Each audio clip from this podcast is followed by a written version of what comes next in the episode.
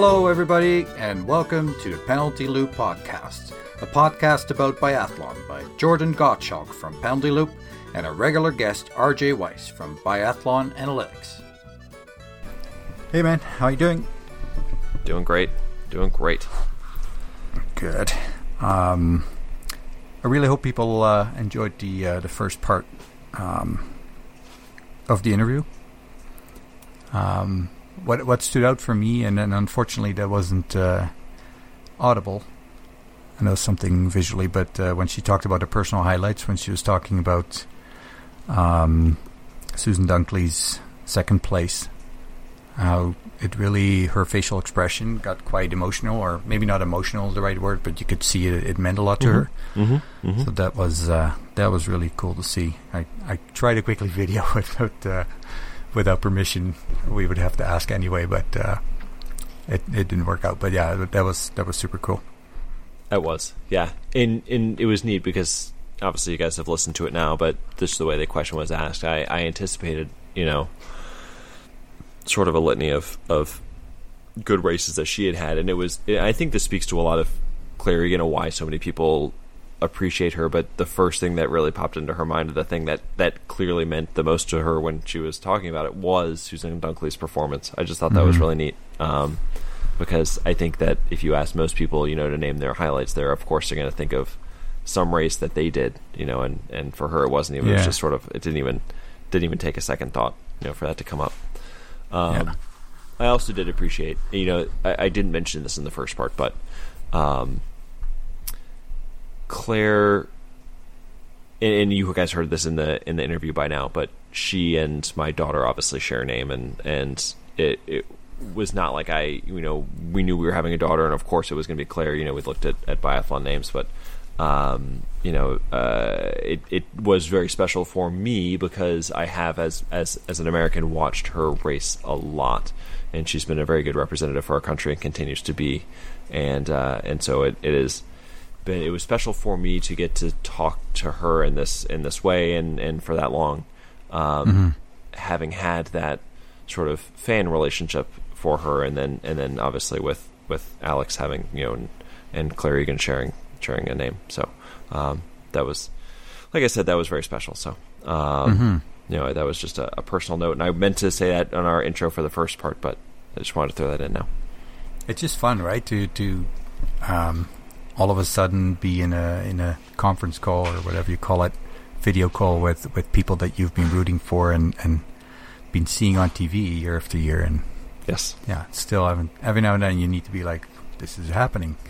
yes, it's just so it's uh, very very neat. Um, so coming up in part two um, i would say this is sort of the the meat of our conversation uh, that we had with her. We sort of touched on a couple of the the really big topics i would say in, in biathlon biathlon today yeah, and uh, it was it was.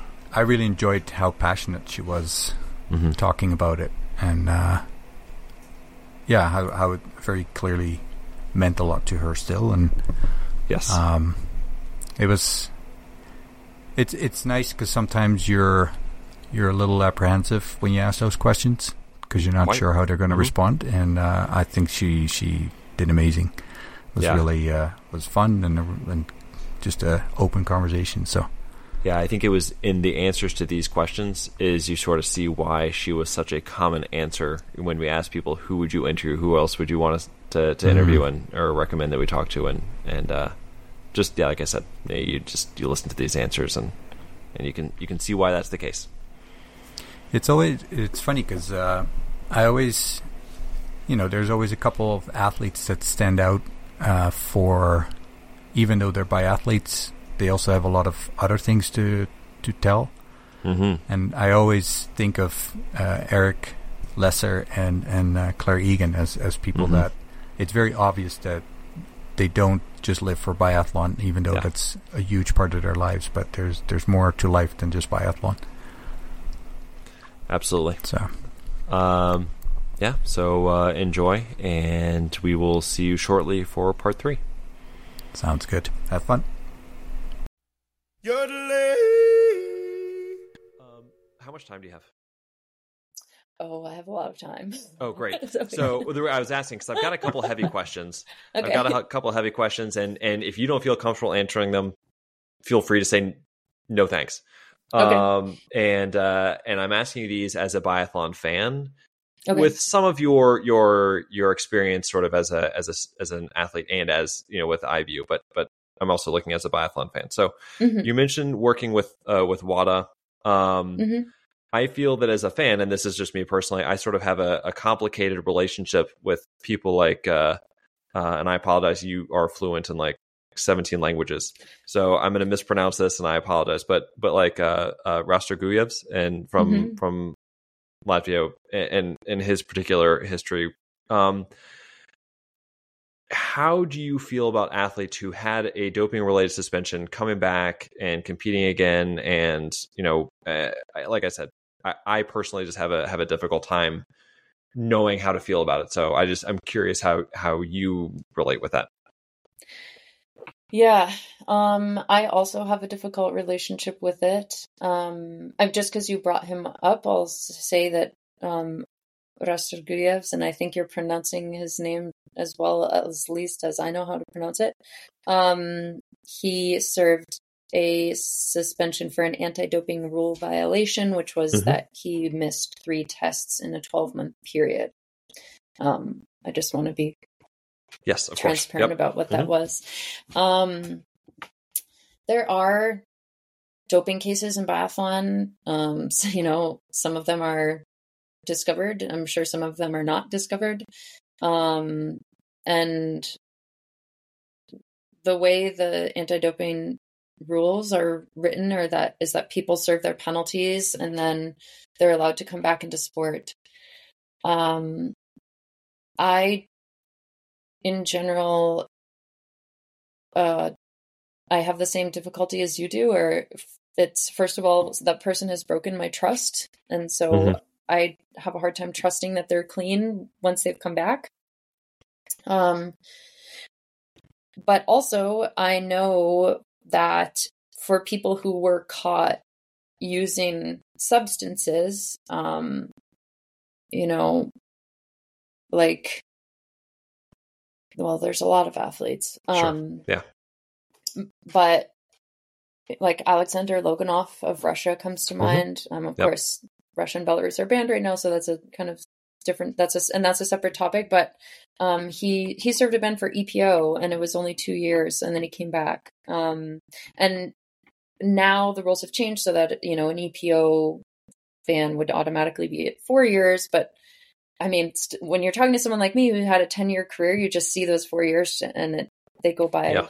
in a yeah. heartbeat. Um, and we know that the physiological effects of something like EPO don't just go away. I mean, if you can train mm-hmm. with like some of those uh, some of the different doping methods are um they're they're not even really meant to boost your muscles or endurance like some of them are just meant to help you recover mm-hmm. better and faster and if you can train it makes you like a super person you know yeah. to be able to you can train more because you can recover more easily um, well the rest of us who are clean athletes have to rest and just take time and can't train as hard i mean you get that training benefit you you can reap the benefits of those train of that training um, of that cheating long after the cheating is done mm-hmm. um, so i share with you that difficulty um, in at least like cheering for people who mm-hmm. um, have served suspensions. I I think it's um, you know I I don't cheer against anyone. That's for sure. I think that's just bad karma. Um, and so it's more like I just feel neutrally about those performances. Sure. I guess. Yep.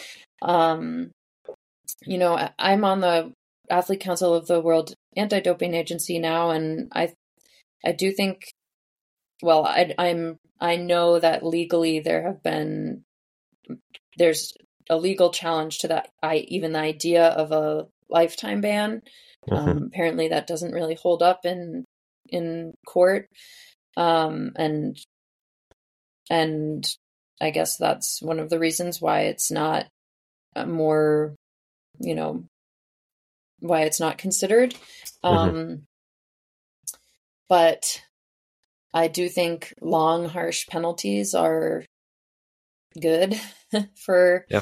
for dopers, and I and you know second time offenses, things like that. Like you will occasionally see a lifetime ban for someone who's had multiple offenses or particularly egregious offenses, especially if they're someone like a coach or a doctor, a provider, um, yep. rather than an athlete. Because often, and it is important to remember that often the athletes really are victims in these situations. Um, mm-hmm. I mean, in the in the U.S. where we have this kind of independent spirit, and and we've seen figures like Lance Armstrong who were like very clearly, um, you know, yeah. Mm-hmm. influencing mm-hmm. their own their own doping. Um, in a lot of other places and teams, that's that may not be the case. I mean, I think like their state sponsored doping in Russia is a good example where probably athletes who were already from a very young age involved in a sports system where doping was um, required and and and the athletes may not have even known you know what the vitamins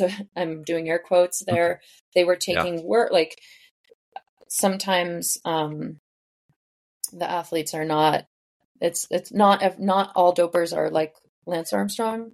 Um, some are more like the 15 year old Russian skater in Beijing, Kamila Valieva, who, you know, she's 15, she's a child.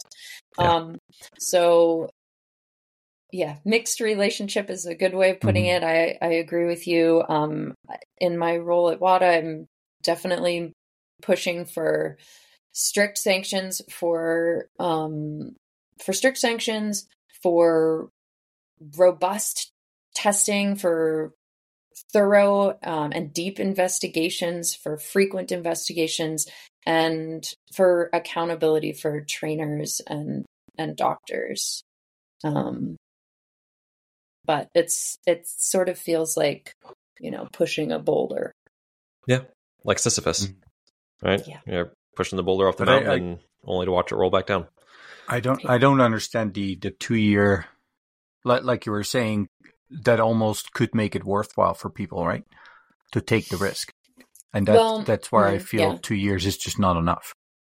Uh, yeah, I totally agree. So now uh, the rules changed quite a while, probably 10 years ago, um, for a lot of those, for those like big time doping substances like like EPO. Now it's an automatic four year suspension. Mm-hmm. But the problem was, the, honestly, we're we are still we in the kind of anti doping world are still processing doping cases from the Sochi Olympics and the period right. between Vancouver and Sochi 10 to 4, 2010 to 2014. So we are looking we're still looking at cases from that from before yeah. the time period before the rules had changed. And so you know it's it's very frustrating like those people will be sanctioned and they'll be sanctioned with a two year ban and they retired eight years ago. So right. it's yep. it's um yeah.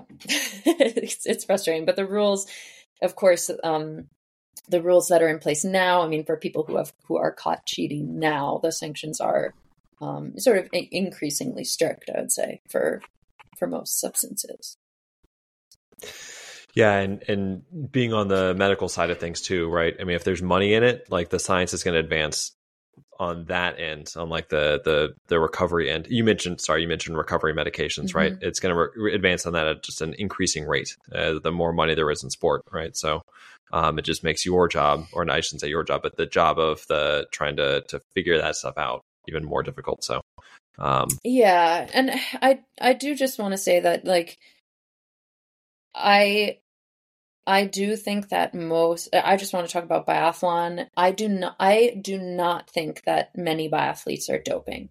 Mm-hmm. To put it in a different way, I think that most biathletes are clean. Like the large mm-hmm. majority of biathletes are clean.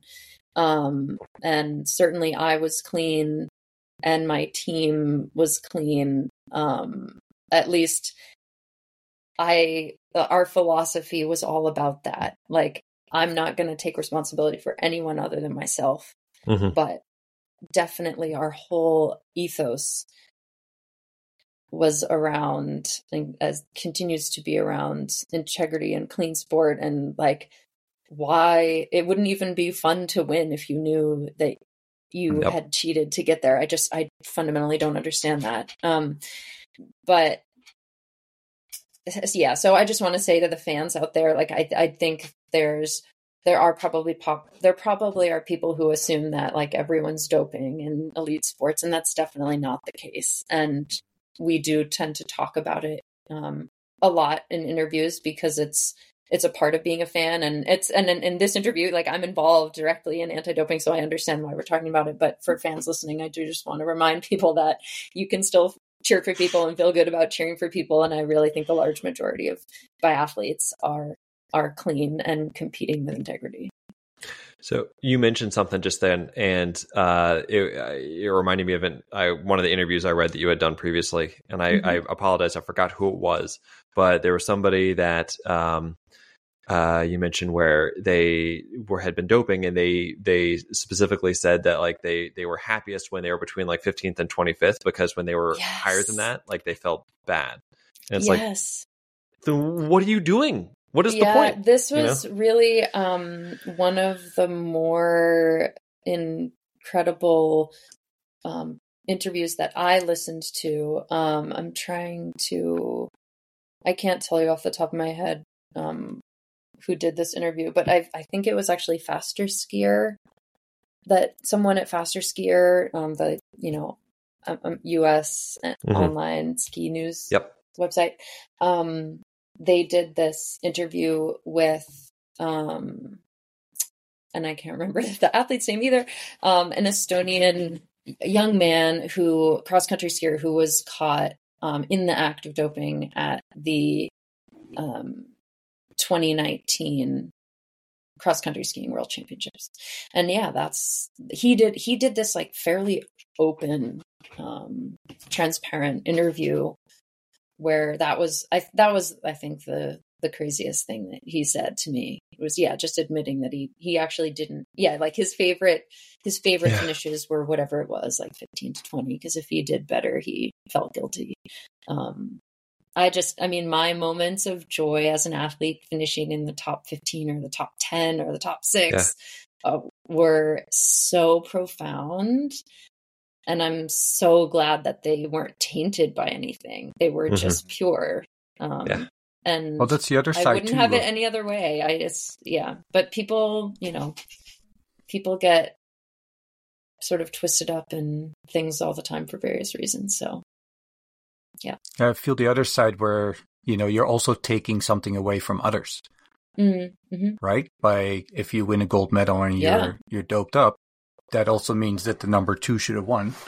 Yeah. And you're taking that away, right? And and yeah. you know, of course, there's always the you get a gold medal instead of a silver medal 20 years after, but mm-hmm. and maybe that feels justification, but I can't imagine that that generates the same joy as you would have had in the moment, right? So yeah, I don't know. Yeah, I'm I'm pretty black and white on it, but uh, I think especially nowadays, even the Therese Johaug was a was a good example whether she got doping because of the lip balm or not. I think mm-hmm. as an athlete now, people are educated enough to know what's going into their body. Yeah, you need to. Or be. should take responsibility for it. Yeah. And that was an um, anabolic um, steroid as well. Right. That substance that was in the lip cream. And that's where I feel that if you're willing to take that chance, mm-hmm. I'm. You cannot convince me that that person can be turned around two years later and be anti-doping or anything. Like it's if if you're willing to do that, then you know mm-hmm. I'm not going to judge that fact, but I don't think you're going to turn it around. But yeah. Um, switching to another equally exciting topic.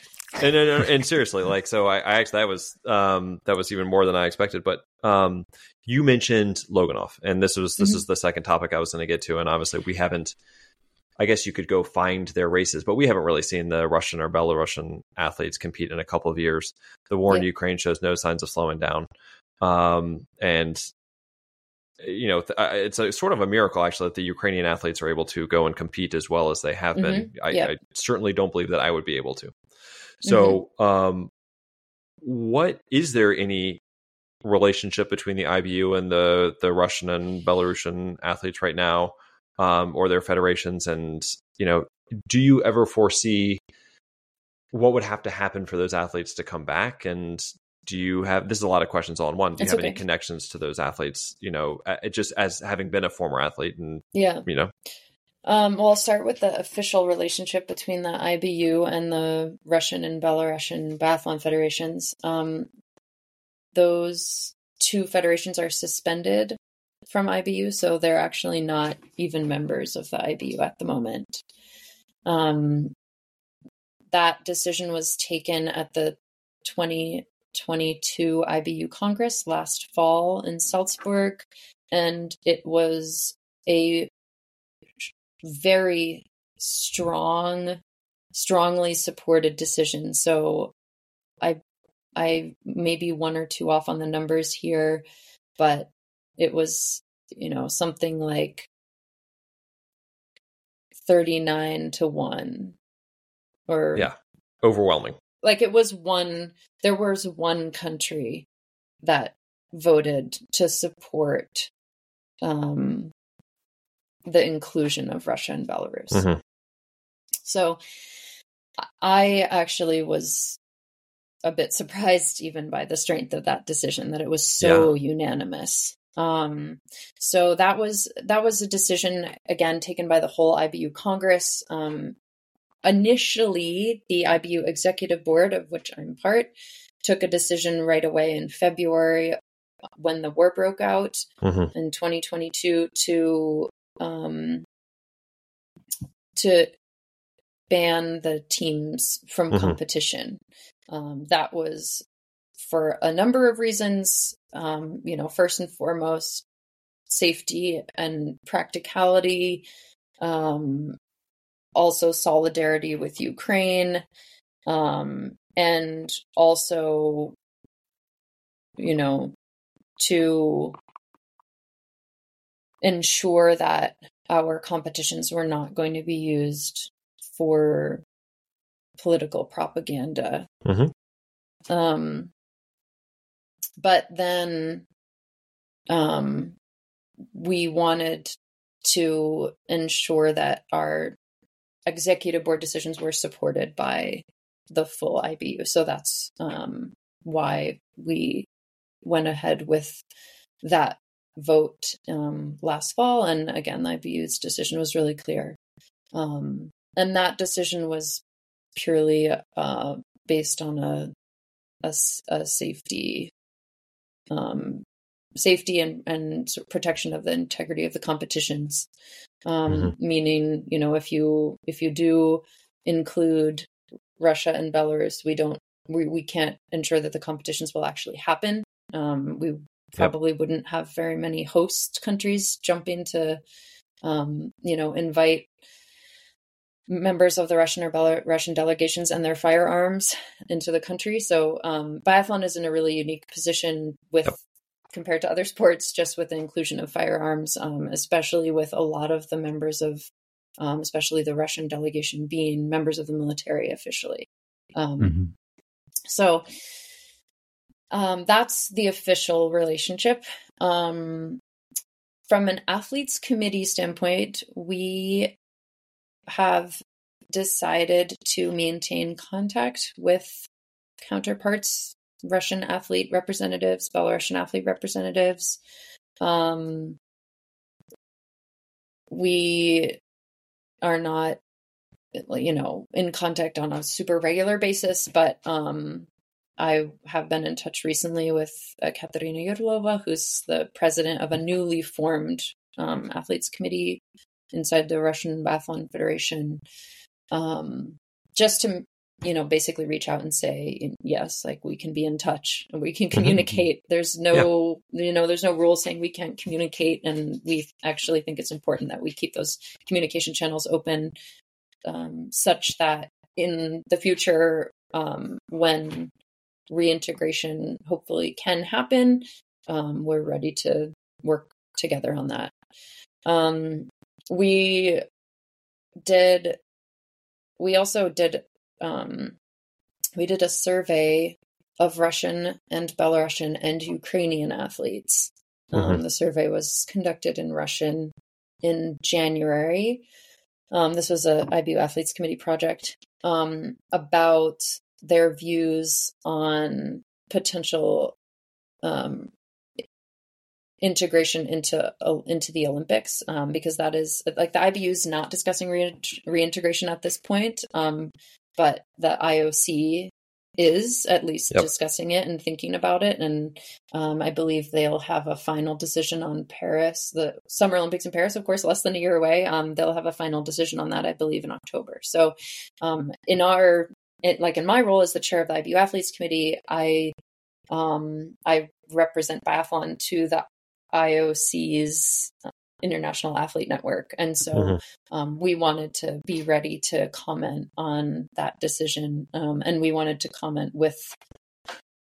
Um, um, with with knowledge of the of voices from Belarusian, Russian, and Ukrainian athletes. So um, we just got their views on on that and um, and kind of asked them how they're doing and um, that was very very very interesting yeah. um and um it's a really the whole situation is extremely sad i mean above all it's sad because ukrainian people are losing their lives including athletes mm-hmm. um and their sport facilities are you know being bombed um so that's sad. Um, it is also sad that as a byproduct of this uh, Russian invasion of Ukraine, we now have some Russian and Belarusian athletes who are, you know, excluded from sport, um, whatever their views mm-hmm. on the conflict may be. Mm-hmm. Um, and so you know i i have voted to support the ban of the athletes i have supported to vote I've I've voted to support the suspension of the federations, and I stand by those votes. But it has not been fun to make them. I have to imagine not, and especially mm-hmm. being in your position and knowing all of those athletes on a different level than I think even a lot of the people on the the you know on the the executive committee might you know right just because of you yeah Definitely. racing with them, like, standing on the starting line with them. We have something in common. Like everyone who does yep. biathlon shares this this really amazing experience of the hard work and the as as biathlon fans know, you know, biathlon giveth and biathlon taketh away. like everyone has yep. really good times and really bad times in biathlon and um, we all kind of the athletes ride that roller coaster together and it's i think a unique it's a unique thing, so we bond over that. Mm-hmm. Um, and it, it sort of it sort of feels like you know the the soccer players who take penalty kicks in big matches. Like that's what biathlon is like. It's like shooting, mm-hmm. often missing, sometimes hitting, sometimes having that hit mean a win, sometimes having that miss mean like a huge loss.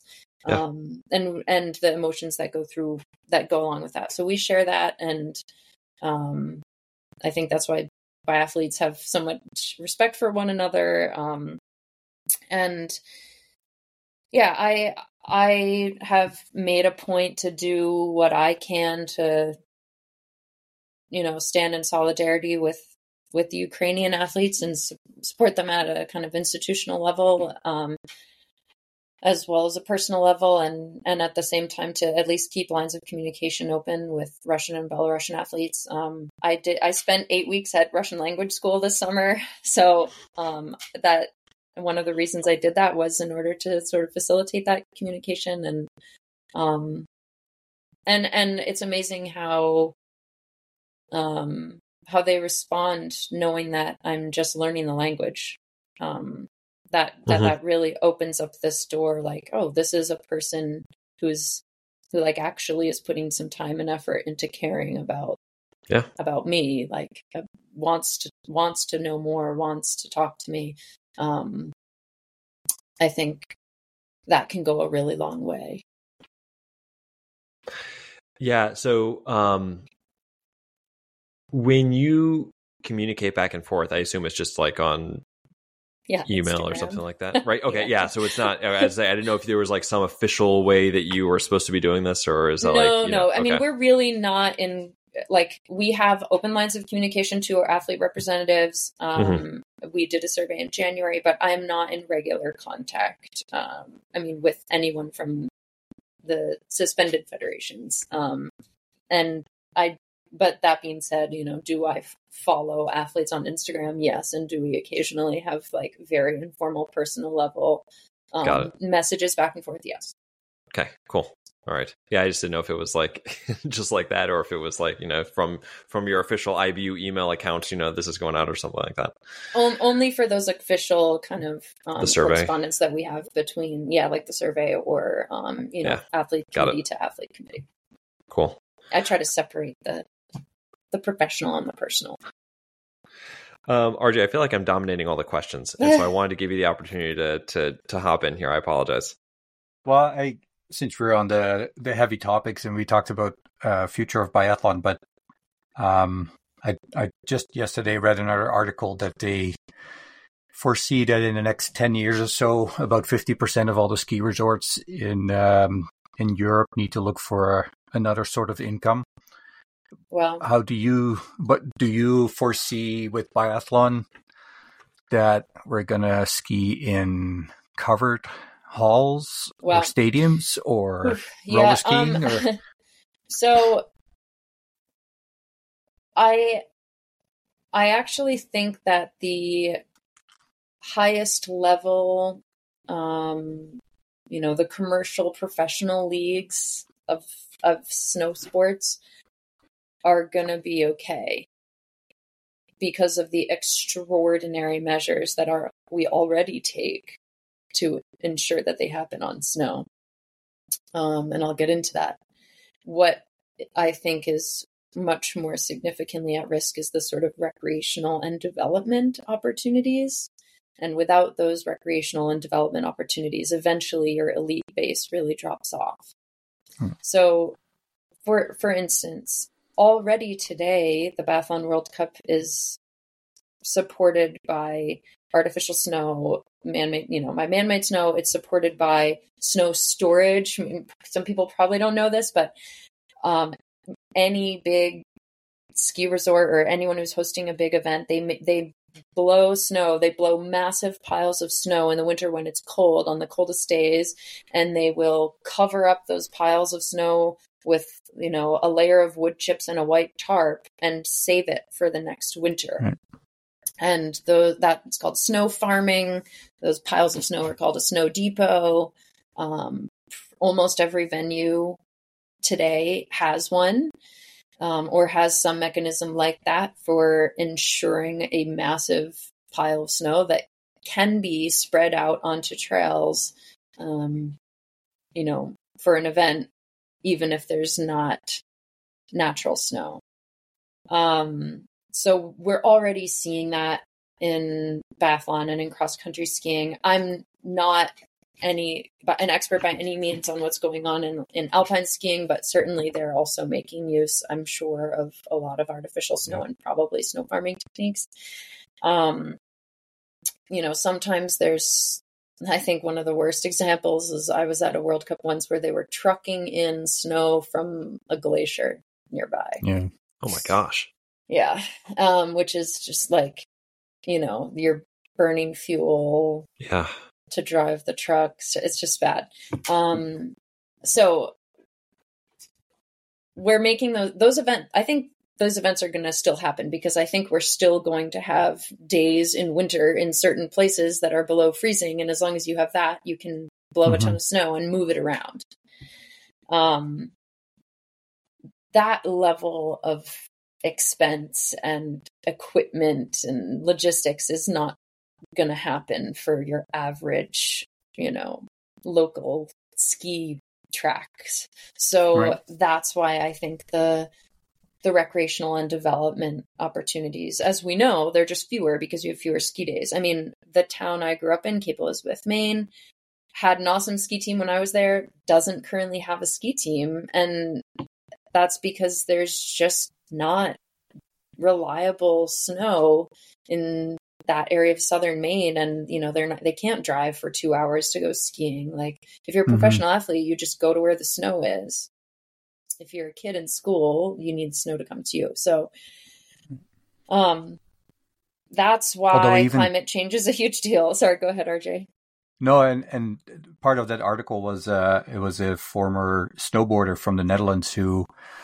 I think retired about eight or ten years ago, and she was saying when she was training, there was five or six glaciers she should go she could go to to practice, and mm-hmm. there's only two of them left to yeah. to ski on in the summer, and I think one of them is actually wrapped in foil wow. during big parts of the day just to yeah you know keep it as long as possible, but. So I think it's, even at the professional level, it's going to get harder and harder. Yes, it to, definitely to is going to get harder right? and harder and training yeah. certainly yeah so yeah. and it and it does get you know it, it gets harder logistically it also gets like it gets more expensive. It's also like less motivating less fun. Like i don't think people are going to want to do it as much when you're like out in the rain like skiing on a totally. man-made loop that's a kilometer long versus you know out on beautiful 200 kilometers of fresh snow grid mm-hmm. tracks. It's just different. So right. um, climate change is, and and we talk about this in the IBU board. It's one of the biggest threats to the sport. Um, it's you know it's not like a hypothetical threat; it's an active threat. Um, but that the IBU is like I am happy to say that they are taking real action. Um, you know, I think it's easy for like athletes maybe don't see all of the big picture there and and we need to do a better job of educating athletes about what the IBU is doing but um like the biggest the biggest um carbon outputs from IBU come from hosting events and like per, thing, things like the energy required to run the the TV and media broadcasting like or the the transport of that equipment. I mean, those mm-hmm. are things that are mm-hmm. really unrelated to the individual athletes. Mm-hmm. Um, and so athletes don't really see it so much, but though, like, those are the big things or like heating parts of the facility where like the timing is happening, you know, those kinds of things. Um, and in those areas the IBU is, has a commitment to carbon neutrality. And I, I, I it feels like it's coming up really soon, but I want to say it's for 2030. Um, so you know, already it's like electric vehicle fleet, you know, just getting renewable energies, relying on renewable energy sources for those big energy draws. Um, mm-hmm. You know, working with the um, event organizers, like basically choosing events based on which ones have a lower carbon footprint, has been a big. Mm-hmm. That's been a big um, change in how the IBU awards events, like now that's a big big part of the hosting contract is right. like what are you going to do to make sure your event is as sustainable as possible like are are you going to um can everyone arrive by a train you know or is everyone arriving by personal vehicles like that kind of yep, stuff right. um so there are there are um, and I, you know, I, for people who are interested, like I'm, I'm really, um, I can't cite all of the details, but there is a lot of information about the steps that IBU is taking on the IBU website. So I would just direct people there um, who want to know more. Um, but all of this, I would say, is, and this is something we struggled struggle with in the board a little bit, is a lot of these things are in direct conflict to some of our other priorities like we've already talked about on this podcast we want to make sure that um, you know that smaller nations are represented uh, re- mm-hmm. represented and that there's commercial growth in the sport outside of Europe. Well, what are you going to do? You could have like the most environmentally conscious thing to do would have events only in you know a 300 mile radius in Austria, Germany, and Italy. Yeah, yeah. But we want to have races in the U.S. and we right. want to fly everybody over here to do that.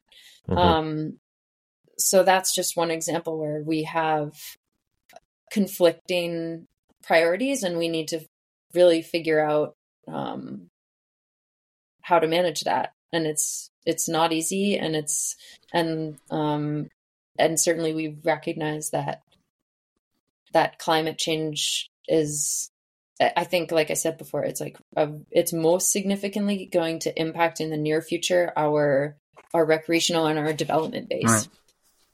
Which at the same time we're trying to grow. So yeah, yeah, um, it's it yeah. is ironic too because even the snowmaking contributes to climate change, right? Right, right. It takes like so much water and, and energy. So yep.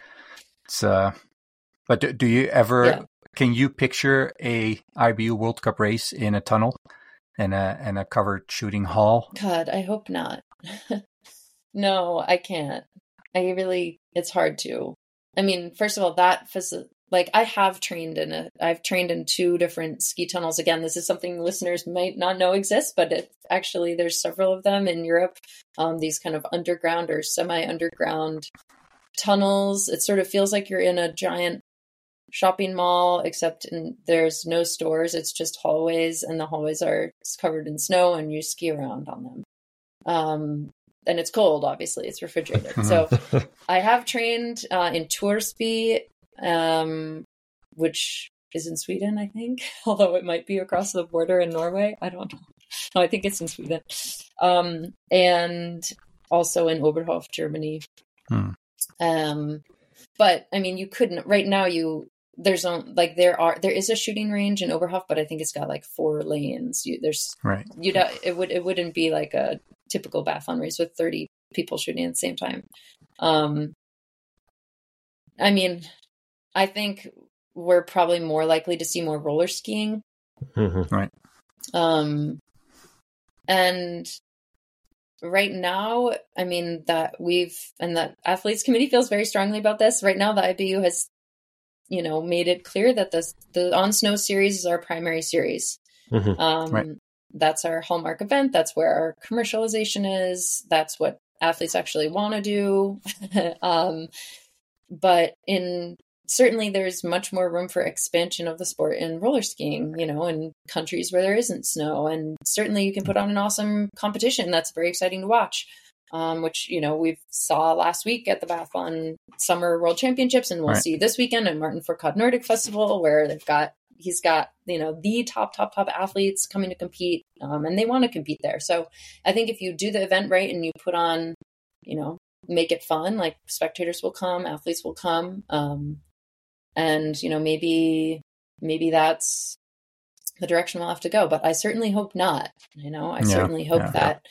We can have a sustainable uh, on snow series, and mm-hmm. um, you know that's going to take work by all of us as individuals. It's going to take work by our teams, by by IBU and other sport organizations, and you know, it's like the whole world has to work together on this. So yeah, um, yeah again, that's another sort of pushing the boulder uphill situation. Um, but yeah, and yeah. even there, the you know, because um, I'm assuming that people that are coming onto the World Cup now in biathlon, on average, have a lot more time on roller skis behind them than you did when you came on. Mm-hmm.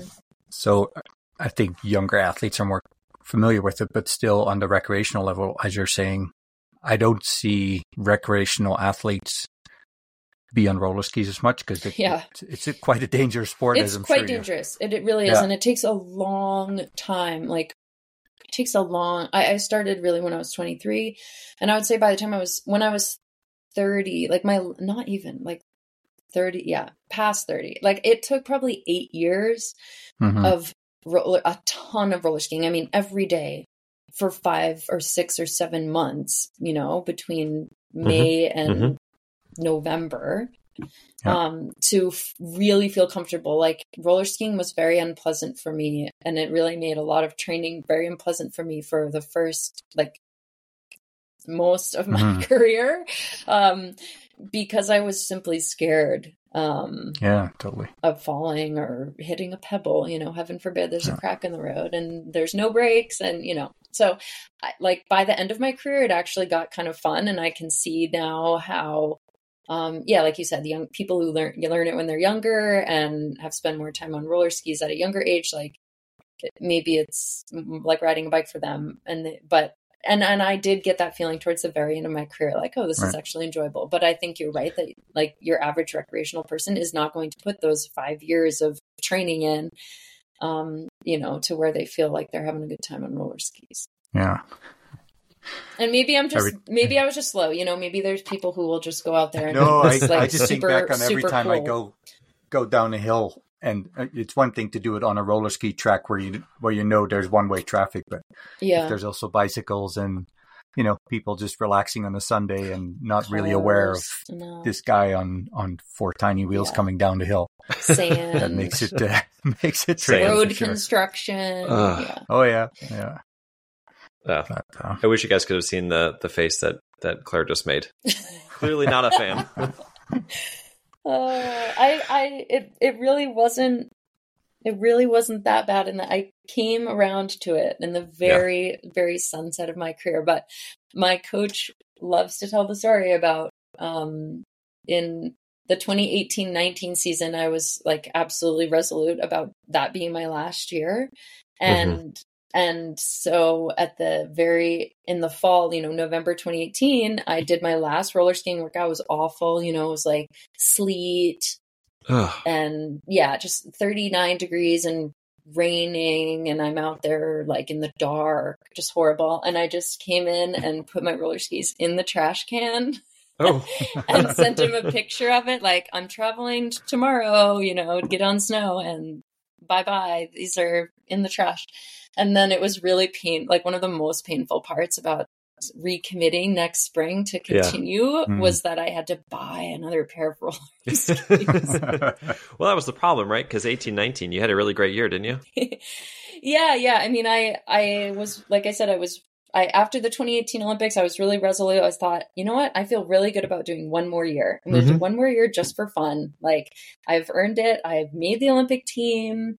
I have put all this work into biathlon, like really focused on qualifying for the Olympics. I was, you know, now I did that thing and now I'm just going to like free myself up to just have a good time. And we had a new coach, Armin Auchentaller, who, you know, mm-hmm. I thought I sort of knew and I thought we might get along. And, um, and, you know, ironically, I also thought, oh, okay, now I'm just going to free myself up to kind of try to be the best I can be, which is by the way, what you should always do, but it's very easy to get hung up on like, okay, I have to meet this certain goal. I have to be top 30 at the World Cup to make the Olympic team. And so when you do that, you know, it maybe helps you get into that top 30, but it, it maybe helps you get like 29. Mm-hmm. And I think that's what I was doing. And then after yeah. that, it was like, no, just open ended. How good can I be? Um, and so I did that year just for fun. And I really was sure it was going to be my last year, but I, I never actually considered what would I do if I actually had fun and began became really good. and yeah. so I did those things and, and made good money too, which frankly was, you know, a game changer at age 30. It's like, oh, if I, now I'm actually having a decent career doing this, um, uh-huh. you know, maybe I should stick around for a while. Cause at that point, the, the, like when you're not making money, the conversation is about, okay, I can keep doing this kind of cool hobby that I like. Um, or, or I could get a job, which would maybe be like less fun, but I'd actually make money. But then if you're making money doing it, then the equation's totally different. It's like, okay, I could sit at a desk and make money, or I could do this right. sport mm-hmm. job and mm-hmm. keep making money. Well, duh, I'll keep doing the sport job. So I kept doing the sport job. and here we are. Uh, talking about your exactly. uh, throwing the roller skis into trash, what did you do with your rifle? Oh, Rife. I call my rifle Rife. She's a girl. Um, Rife is behind the door in my room right now. I never, so I did shoot twice last year. Huh. I never I never just went to the range by myself. Um, but there were two occasions on which I had the opportunity to participate in like a biathlon demo or like a fun st- you know coaches competition and I did that and it was and it was fun. Um it was a bit weird when I like the first time I I went and did it. Um and I do I do think like I just I, I gave myself some time and I'm still giving myself time, but maybe shooting is something that I you know, if I continue to live in a place where there's a biathlon range or like a range, a 50 meter range, um, like one cool thing about shooting is that I can keep getting better at it pretty much, you know, for the foreseeable future. Um, that's probably not the case with my skiing, um, just given that I'm 35. Um, although I will say my I did not retire because I felt like I was slowing down and my body feels as great today as it did two years ago or five years ago. Um, but sh- but shooting for sure, I can just keep getting better at. And I, for me, retiring one of the harder hardest things about retiring was accepting that like all of that accepting that I was not going to reach some of my goals, sort of like mourning the the death of some of mm-hmm. my hopes and dreams that I was sure I was going to achieve. Um, then suddenly coming face to face with like, no, you're never going to achieve those. Those are never going to happen. Like it's done. It's over. Um, and at the same time, like you've spent year after year building this machine that, is the athlete body like that's right. uh, that's my that was my tool like was my body i had to i had to focus on fueling right sleeping right like building muscles building endurance just like that's what's my sport was about the physical mm-hmm. part so working you know constantly diligently really disciplined working on that for 10 years and then suddenly saying, okay, like it's never going to be like that again. Like it, it has a way, it sort of has felt like me, oh, kind of it's all downhill from here. Like it's a very, there's like one day where suddenly my focus shifted from trying to make sure I was as strong as possible and as fit as possible to just letting that go.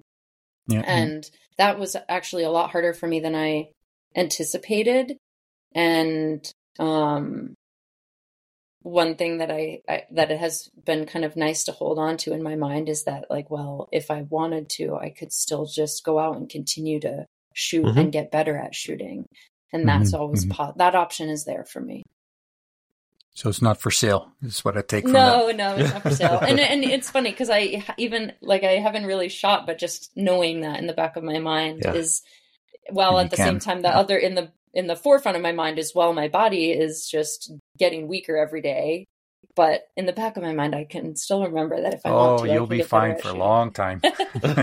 I know i know. It's like I, um, I also feel i really do feel that i'm healthier now than when i was an elite athlete.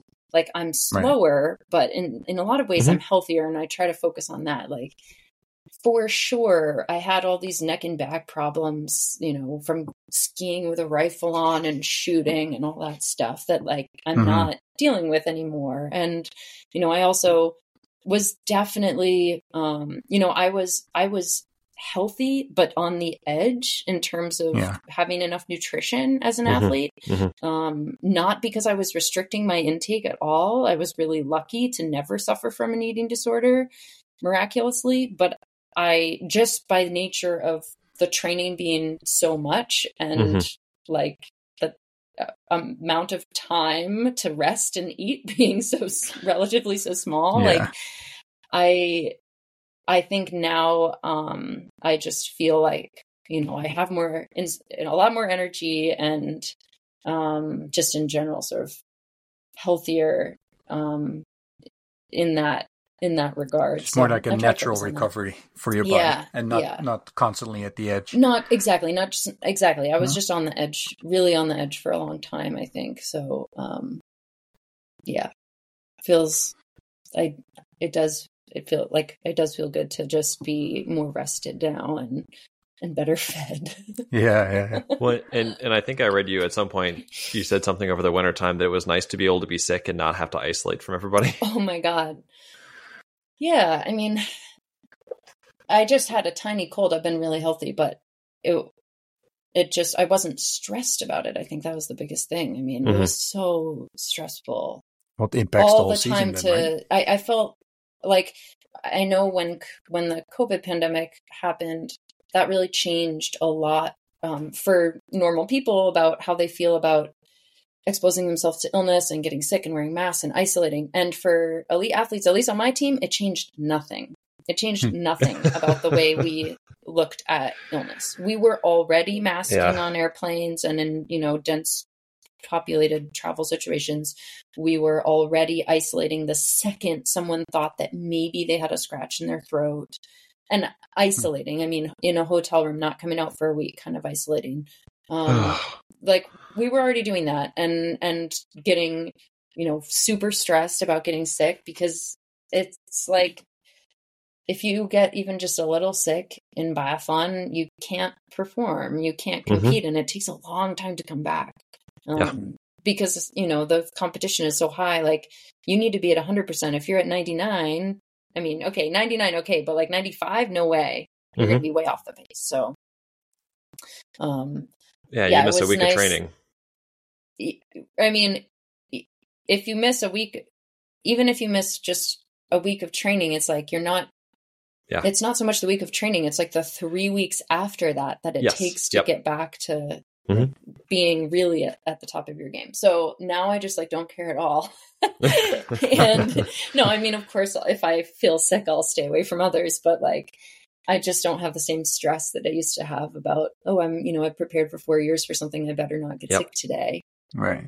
Um, so yeah, there are some, there are definitely some, some good things and some bad things about being retired. Mm-hmm. And I'm just, um, it, you know, it learning still every day, like going through this transition. And I feel like everything has surprised me. The way I react to everything has been just not necessarily what I expected. Um, but it's it's interesting. Um, yeah, just one more follow up question, Jordan, and then yes, all yes, yours. Yes, um, you were talking about soccer penalties compared to mm-hmm. shooting. Mm-hmm. Um, based on biathlon shooting, do you think penalty tr- like penalty shootouts at World Cups and stuff can those be trained? Trained? Especially well well can you can you train for being in that moment? So yeah. similar to biathlon definitely. of course you can shoot under pressure mm-hmm. during a race and sort of simulate some pressure but do you feel at a biathlon practice can you really replicate that feeling that you get when you're you know force shooting? Two more shots yes. you're clean and if you clean the last two you're going to win the race. Yes is you definitely to... can train it. Um, I there's a lot of different ways to to do it. Um, but I think one thing that really amazed me was I did I did quite a bit of visualization training in the last several years of my career. Um, and visualization training, I mean, it's it is it's known to that just just visualizing something can have the same effect on the brain as actually doing it. Mm-hmm. in terms of like activating the same parts of the brain um, in terms of memory in terms of experience in terms of adrenaline um, just literally just visualizing it um, replicates doing it.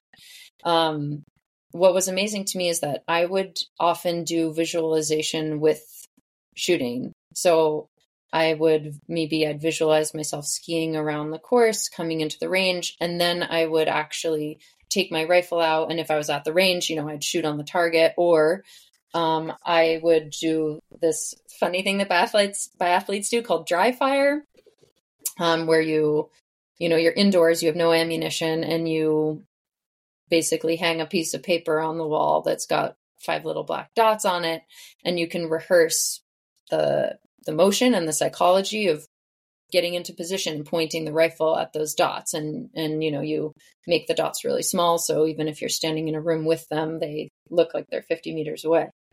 Um, so i would do visualization and and then do dry fire. And i could i mean my heart rate would would get elevated doing just visualization. So um, that convinced me that it was helping practice for those situations. Um, uh, we that's one thing we that I did. Um, we also did, you know, in training, we did a lot of sort of pressure scenarios where, I mean, there's you can dream up a million different things, but, mm-hmm. um, you know, things where you're competing with your teammates for a prize or, um, you know, you're all of your teammates stand behind you and cheer or boo if you hit or miss.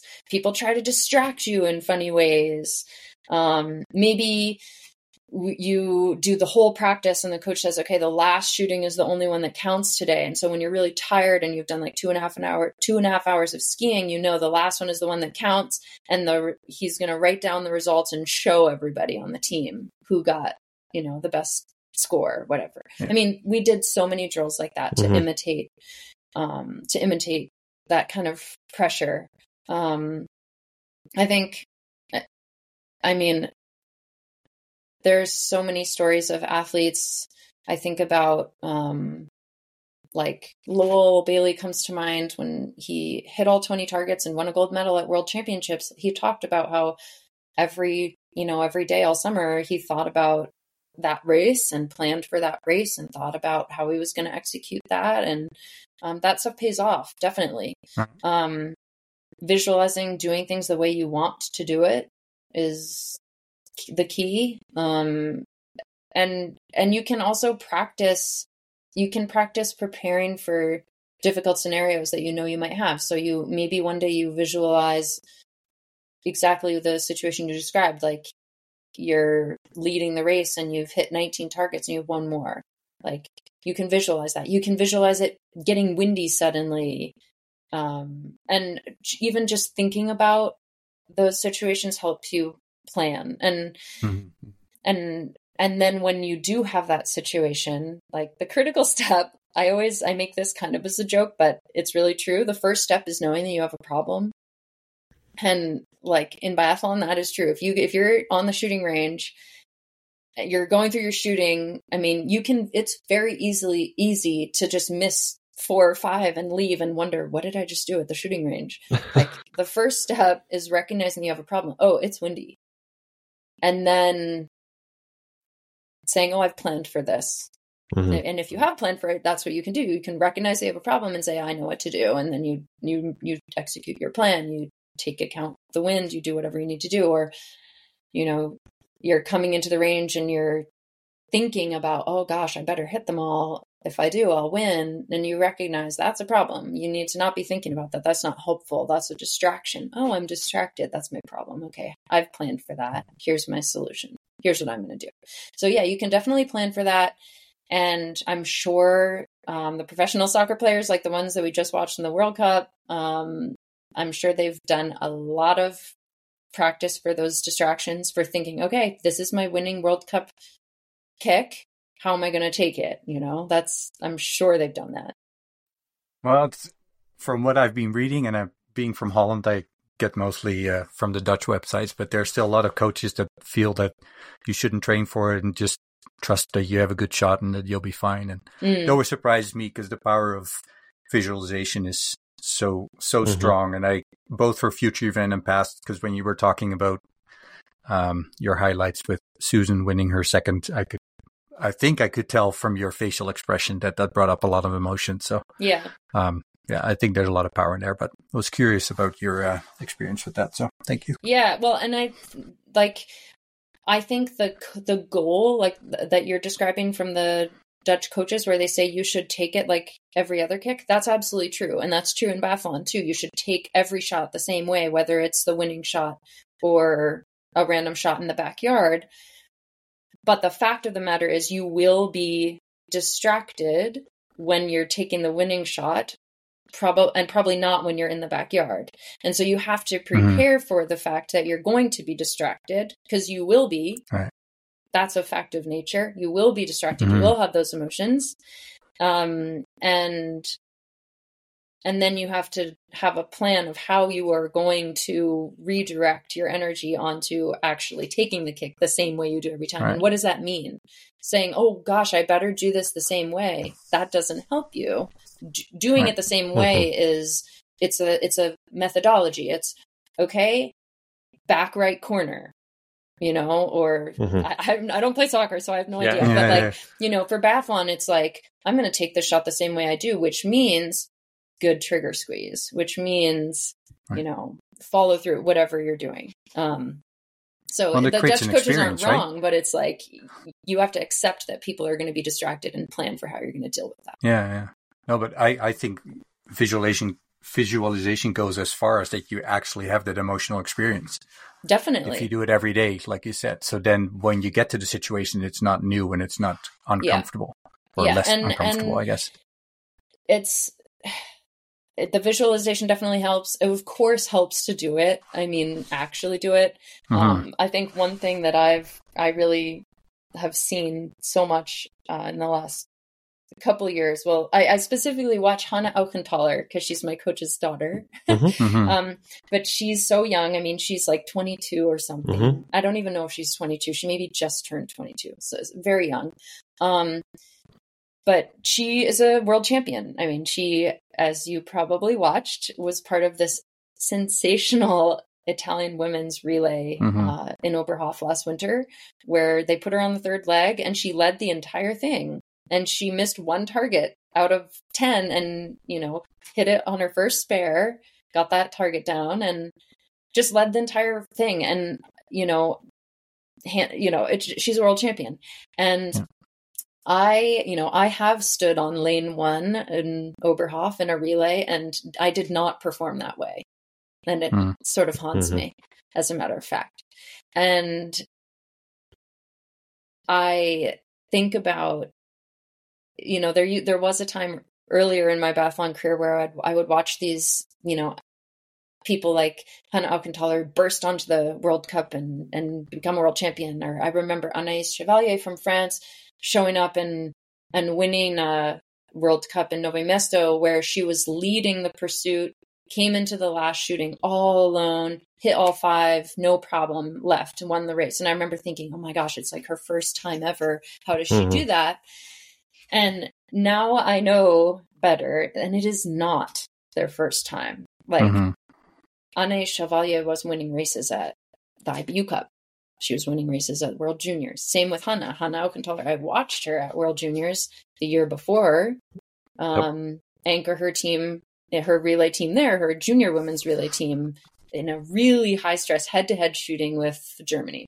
Last shooting hits all five. Like she's been there before. That wasn't her first time either because she's done in Italian championships. Yeah, yeah. And I mean, of course, every stage is new and bigger and different, but when you're the athlete, it feels it feels the same whether it's the world champion what the biggest thing for you at that time in your life is the biggest thing so whether it's your italian championships or your world juniors or the world ibu cup or the world cup or the world championships or the olympics like if you have been on the biggest stage of your life whatever that stage was at a time and had those moments that's going to help you so much when you're at the next right. stage and that's something that i think in the us we really struggle with because like for someone like me almost every single biathlon race I ever did was on the World Cup. I did 187 right. World Cup starts, I think, and I I think I did 200 or less overall biathlon races. Huh. I mean, almost none. I did a couple U.S. championships throughout yeah. my. I did U.S. championships every year. Right.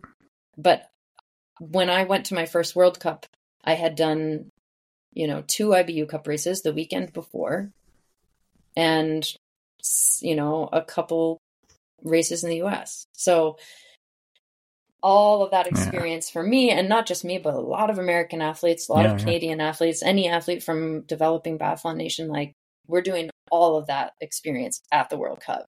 Mm-hmm. and that's a challenge. At the World Cup and generally at an older age, right? Then, right? Because they're all juniors, right? They're coming mm-hmm. up and, and even before that, even. So and and I think that makes a difference too. Like the the the great young European athletes like Julia Simon, who's really young, um, I mean, I don't. I think she's probably twenty five or 6 mm-hmm. and she this year, and she won the World Cup overall this year. But of course, she's been you know talented before this year too. It's people like her or Hannah or you know so many others. Um, Sturla Holm Lægreid on the men's side. I'm sorry if I'm, I'm ignoring the men. Um, they I think when they do biathlon starting from a young age, one thing, one huge advantage they have is that they get used to having ups and downs of biathlon results. Mm-hmm. Like sometimes you just do really badly. Like you you just shoot poorly. Like it's not the skiing. I'm not talking about the skiing. I'm talking about shooting. Like you can even the best people sometimes just miss a ton in shooting and then you just have a horrible result. And so you do have situations like I think the most extreme one I've seen was Justine Braisaz one day was 84th and the next day was first. and at a World Cup. Yeah. Yeah. Um and uh, literally one day to the next. And you do not have that in other sports. You just don't. Like in cross country skiing, you absolutely do not. I mean, you'd have to have a major, major crash or like a crazy problem with wax, like huh. some external thing mm-hmm. to have any kind of swing like that. And that would be extremely rare. Um, of course, in like running or track and field, you just don't see that. Um, mm-hmm. You know, the fastest people are the fastest people. Mm-hmm. Um, mm-hmm.